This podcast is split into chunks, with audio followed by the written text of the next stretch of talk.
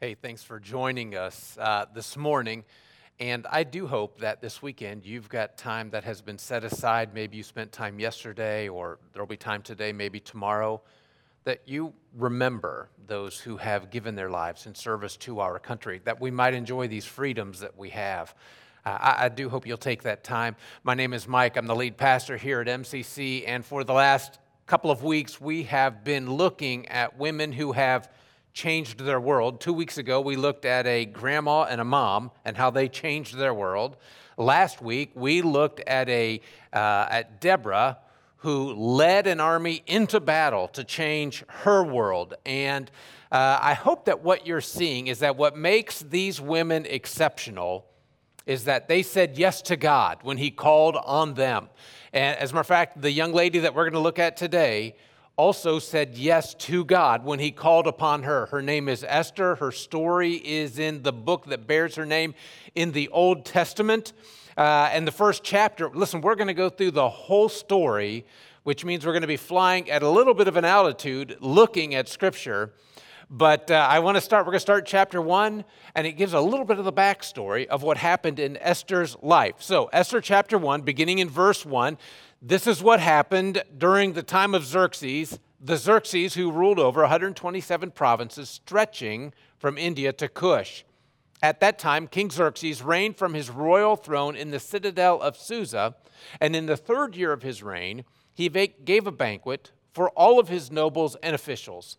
The military leaders of Persia, uh, the Medes, the princes, the nobles of the provinces were present, and for a full 180 days, he displayed the vast wealth of his kingdom and the splendor and glory of his majesty. So, as this story unfolds, we are in the mid to late 400 years before Jesus is born kind of time frame, and Xerxes is the most powerful man in the world. His empire is known as the largest empire in the history of the world up to this time.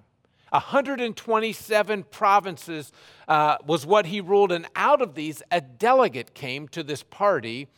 And it is likely that there were a thousand to two thousand people who came. This banquet would have cost millions of dollars. It was the banquet to end all banquets. Parades were held to show off everything from the slaves that the king had made of conquered peoples to the riches that he had amassed. Archaeologists have uh, unearthed inscriptions in which this king refers to himself as the great king the King of Kings, the King of the lands occupied by many races, the King of this great earth. And we know that historically, Xerxes was preparing to launch a military campaign to capture Greece and to make himself the supreme ruler of the world. His plan was to reduce the entire earth to one kingdom. Verse 5 When these days were over, the king gave a banquet lasting seven days in the enclosed garden of the king's palace for all of the people, from the least to the greatest, who were in the citadel of Susa. The garden had hangings of white and blue linen, fastened with cords of white linen and purple material to silver rings on marble pillars. There were couches of gold and silver on a mosaic pavement of porphyry, marble, and mother of pearl, and other costly stones. What I want you to catch is this is basically a sophisticated kegger. And after 180 days, six months of partying with his nobles and officials, Xerxes opens the door of the palace and everyone comes in. And they came by the thousands, maybe the tens of thousands for seven days. And Xerxes shows them everything he owned that would impress them. Well, everything but one thing. Verse 9 while the men are getting their drunk on, look at what the women are doing. Queen Vashti also gave a banquet for the women in the royal palace of King Xerxes. See, the men would have brought their wives, but it was a breach of social etiquette for men and women to attend the same feast. So Queen Vashti has a banquet for the wives and the sisters and the mothers in another part of the palace. Verse 10 On the seventh day, when King Xerxes was in high spirits from wine, he commanded the seven eunuchs who served him, and look at their names we're not even drunk, and we would have slaughtered their names. Imagine what he would have done to them. Verse 11 He has them bring before him Queen Vashti wearing her royal crown in order to display her beauty to the people and the nobles, for she was lovely to look at. Listen, the whole point of this party was to show off his wealth and power. So after drinking for 187 days, King Xerxes realizes he hasn't shown everything that he has for his people to admire. He has one unrivaled prize yet to unveil. But verse 11, those words, wearing her royal crown, scholars have wrestled with that. Some scholars suggest that that means that was all Vashti was to wear into the room. Verse 12, but when the attendants delivered the king's command, Queen Vashti refused to come. And then the king burned with anger, uh, was furious, burned with anger. Surprisingly, Queen Vashti did not want to appear before a palace full of drunken men. And I don't know if you can imagine in verse 12 just how furious Xerxes was. How much had he built this up? and he was furious and burned with anger. Listen, have you ever seen the movie 300? Of course not. We're all Christians here, right? Uh, but this is the king from that movie. Look at this guy. That's who Vashti said no to. And so in verse 13, he consults with his advisors, and they say, Wow, you, you cannot let her get away with this. Or every wife in the kingdom will stop respecting her husband. Look at verse 18. There will be no end of disrespect and discord. Sometimes I like the way the message version says things. They'll be out of control. Is that what we want? A country of angry women who don't know their place? You can't let that happen. So he strips Queen Vashti of her position and banishes her from his kingdom. Later, Xerxes sobers up and realizes that the decisions that you make when you're intoxicated may not be the best decisions you make in your lifetime, which brings us right into chapter 2. That's all backstory. In chapter 2, verse 1, later when King Xerxes' fury had subsided, he remembered Vashti and all that she had done and what he had decreed about her. And then the king's personal attendants proposed, Let a search be made for beautiful young virgins for the king. His drunken disregard for his wife had created a relational crisis for him. So, some producers from a local network gave him the idea of hosting a new show called The Bachelor. Each of his 127 provinces would send a representative, and the most beautiful girl would win, and the rest would go into the harem, which Sounds like an idea that a bunch of men would come up with, right? There's a young girl named Esther, the heroine of our story. And verse 7 tells us that Esther was raised by her older cousin Mordecai, who had taken her as his own daughter when her mom and dad died. Beyond that, there is only one other thing that we know about her. And, and that is that she had a lovely figure and was beautiful. Literally, the Hebrew says she was smoking hot. Uh, and she catches the attention of the bachelor. And before she goes in to be with the king, she undergoes 12 months of beauty treatments. And finally, she goes in to meet Xerxes, and he is smitten. He gives her the rose, and they're married, and she becomes the queen of Persia, which is the Christian version of her story. Interestingly, no one is aware that she's Jewish. She never mentions that. And then two events are recorded right at the end of chapter 2 that are seemingly uh, insignificant and unconnected, but they, provide, they prove pivotal in just a little bit. The first is that Esther's uncle Mordecai uncovers a plot to assassinate the king, and he foils it. And he's never rewarded, but that story is written down in the history of King Xerxes. The second thing that happens is that around this time, Xerxes appoints a new prime minister. It's a guy by the name of Haman. And we find out that Haman hates Jewish people. But on the flip side, he does love himself. And so he makes this rule that whenever he walks around, everyone else has to bow down to him. And everyone does, except Mordecai. And that infuriates Haman. Verse 6, chapter 3, verse 6. Yet having learned who Mordecai's people were, he scorned the idea of killing only Mordecai. Instead, Haman looked for a way to destroy all of Mordecai's people, the Jews. Throughout the whole kingdom of Xerxes. So he goes to the king and somehow convinces him that he needs to exterminate this whole group of people who are not like them. And he sets an extermination date for the Jews in Persia. It's Adar 13th, or somewhere around February, March on our calendar. I don't know if you can imagine how the, how the Jews felt. Doomsday had been put on their calendar in an irreversible decree, and they were all going to be killed. I'm assuming they were beginning to wonder where God is in all of this. Verse 13 Dispatches were sent by couriers to all the king's provinces with the order to destroy, kill, and annihilate all the Jews. So Uncle Mordecai hears what's going on and he sends Esther a message telling her what's, what's happening. And he tells her that she has to go before the king and beg him for mercy. And Esther sends a message back to her uncle, essentially saying, I hear what you're saying, but before I go into the presence of the king, I have to be summoned. If I'm not summoned by the king, I could be killed. And the king hasn't sent for me in over 30 days. And maybe in parentheses, you can hear her saying, And do you remember what happened to the woman who held this position before me? Verse 12. When Esther's words were reported to Mordecai, he sent back this answer Don't think that because you're in the king's house, you alone of all the Jews will escape. For if you remain silent at this time, relief and deliverance for the Jews will arise from another place. But you and your family, your father's family, they'll all perish. And who knows but that you have come to your royal position for such a time as this? Esther, the fate of God's people is in your hands. You didn't ask for it, but here it is. You've not been brought into this palace so that you could accumulate a, a, a, an exquisite wardrobe, precious gems, exotic fragrances, merely to be the most beautiful woman in the kingdom. God has brought you to this point in your life so you can be part of what He is doing to work for justice and to oppose this evil and vile and frighteningly powerful man. This is an evil time and somebody has to do something about it.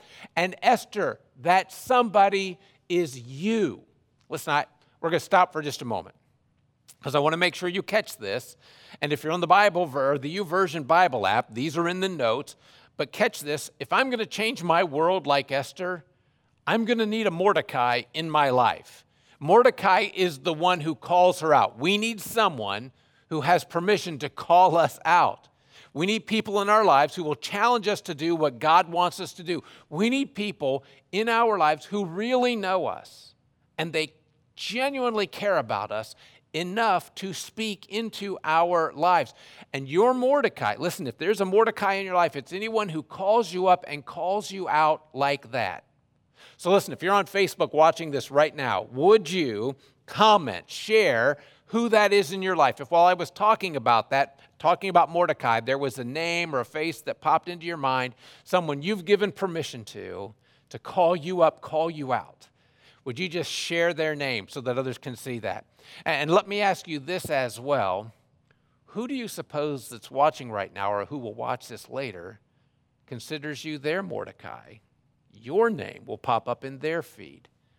Listen, if you had a moment like this, a moment where you have to decide if you're going to step across the, that line and do what God says He wants you to do, because Actually, I'm pretty sure that you have. I'm also confident that you'll have many more as you walk through your life. But here's the point I want to make sure you get this. To change my world like Esther, I have to take advantage when I'm in a such a time as this moment in my life. Paul would address this all the way at the other end of the Bible in the book of Ephesians. He says that God made us what we are. He says, in Christ Jesus, God made us to do good works, which God planned in advance for us to live our lives doing.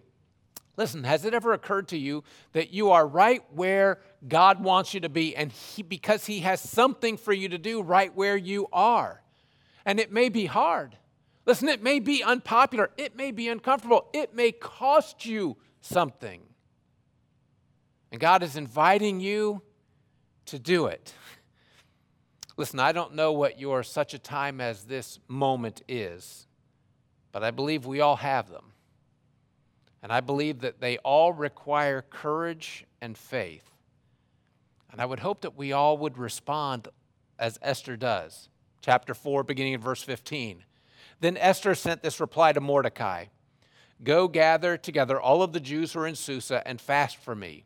Don't eat or drink for three days, uh, night or day, and I and my attendants will fast as you do. And when this is done, I will go to the king, even if it is against the law. And if I perish,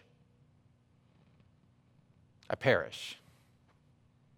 Listen, if I'm going to change my world like Esther, I have to acknowledge and recognize what Esther realized that prayer is the path that moves my heart from fear to faith. Because this was one of those swallow moments where she just took a big gulp and said, And if I die, I die. And so all the Jews, she and all the Jews, pray. Can I just say, if you are facing a such a time as this moment in your life, the first and most important thing that you can do is to pray. And I mean, I mean really pray. I mean, get down on your knees before God and ask Him what He wants you to do and to give you the courage to do it. I wonder for how many of us we live our lives uh, out where it's comfortable not out on the edge, where if God doesn't come through, it's just not going to happen because that's the moment she's in. Chapter 5, verse 1 Esther put on her royal robes and stood in the inner court of the palace. And when the king saw Esther standing in the court, he was pleased with her and held out to her the gold scepter. And then the king asked, What is your request, Queen Esther? If it pleases the king, let the king, together with Haman, Come today to a banquet that I have prepared for him. So she gets ready for the banquet and she's getting ready to ask mercy for her people. And so the banquet comes, and Xerxes looks at her right in the eyes and says, What do you want, my queen? And I wonder if she doesn't hesitate for just a moment before she says, How about another banquet tomorrow? I think she asked for another banquet because she's listening to God. Check this out, it's in the notes. If we're going to step out on the edge, that means we have to listen to God and follow His timing because sometimes God wants us to charge ahead boldly, and other times He wants us to slow down and give Him a moment because He has something He's going to do to prepare the way. And that's exactly what He does in this uh, account. Do you remember the first two seemingly insignificant details I mentioned earlier? Well, that night, King Xerxes can't sleep, and so he has the record of his reign uh, brought in and read to him. And while it's being read, he's reminded that Mordecai saved his life. And it's recorded that he was never rewarded. So, the first thing, the next morning, he has Mordecai honored. And you have to read that story for yourself. I hope you will. God has this great sense of humor that is on display there. But that night again at the banquet with Haman and Esther and the king, the king asks Esther again, What can I do for you? And Esther says, If I have found favor with you, your majesty, and if it pleases you, grant me my life. And then Esther tells the king that there is someone in his kingdom who has planned to destroy, kill, and annihilate her entire nation of people. And if in, in my mind, I'm picturing Haman eating an hors d'oeuvre at that moment and beginning to choke on bacon covered something or another, right? And Xerxes says, Who is he? Where is he? The man who has dared to do such a thing, read in parentheses, to my wife. And she says, It's this wicked Haman. Long story short, Haman ends up being hanged on the very gallows that he had built for Mordecai. The king needs a new chief of staff. Xerxes asks Esther, Who do you think my new chief of staff should be? Esther has a great idea. How about Mordecai? So Mordecai receives Haman's old position and all of his wealth, and it sounds like the story has a happy ending. But we've forgotten there's a ticking bomb still sitting in the corner. The king says to Esther, because there's this edict right? Meaning death to the Jews, still in play. The king says, Now write another decree in the king's name in behalf of the Jews as seems best to you, and seal it with the king's signet ring. For no documentation written in the king's name and sealed with his ring can be revoked. And so Mordecai writes it, and the Jewish nation was saved. That's the story of Esther, told very quickly at a high level. And I'm, I wanted to share that with you today because some of you needed this story. Not so much because it's the story of how Esther changed her world, but because you need to know through this story that God has plans for your life as well. You see, the question is not, is God in, tr- in control of this world? The question really is, is God in control of, of my world? Is He in control of my life? Are we cooperating with Him so that we're actually part of the answer as opposed to being part of the problem? And the thing is, I can't change my world the way Esther did until God has changed my world. And I, have already shared this before in the email I send out on the weekends, but I'm really excited that there are two people who are coming over this afternoon who want to make their commitment to Jesus through their baptism. And maybe you're thinking about that as well because you've begun to wonder about is God really, has He changed my life? Have I given my life to Him and allowed Him to come in and change my life? And if that's your next step, we'd love to help you with that. And each week we stop and we remember. This is how important this is to us that we remember that we've given our lives to Jesus, that He has changed our lives, continues to change our lives, and will change our lives until the day we go to be home with Him. But each week, because of how important that is, we stop to remember through our time of communion our commitment of our life to Jesus. And we remember the price that He paid for our sins on the cross when His body was broken and His blood was shed. And it is in this very act of communion that we remember our promise to follow Him and to allow Him to spend the rest of our lives helping us become like Him so that others see Him through us and are drawn to Him as well. So, as we get ready for communion this morning, let's go to Him in prayer. Father, thank you so much for who you are. And more than that, who you call us up to be you give us these moments where we see the need. We are reminded, for some of us, we are reminded of our need, even right now, because we, we've been coming to church and singing the songs and listening to the stories, but we've never made that commitment on our own. And so we've been around people who have made the commitment, and that's great. We've put ourselves in proximity of people who are following you. And so we see what that looks like, but we've never made that decision for ourselves. And God, for some of us today, this time right now, as we remember, Jesus, the price you paid on the cross for our sins, this, this is a moment for some of us to make that decision. For others of us who have made that decision, we draw now to remember because we know that you cannot work through us to change the world unless we allow you to work inside of us to continue to change ours. So, Jesus, thank you for dying on the cross for us. Thank you for the work that was begun there and at the empty tomb that continues to this day. And through this act of communion, we recommit ourselves to you and ask you to continue to work inside of us and continue to change us each day to look more and more like you so that others will see you when they look at us. And we pray this, Jesus, in your precious name. Amen.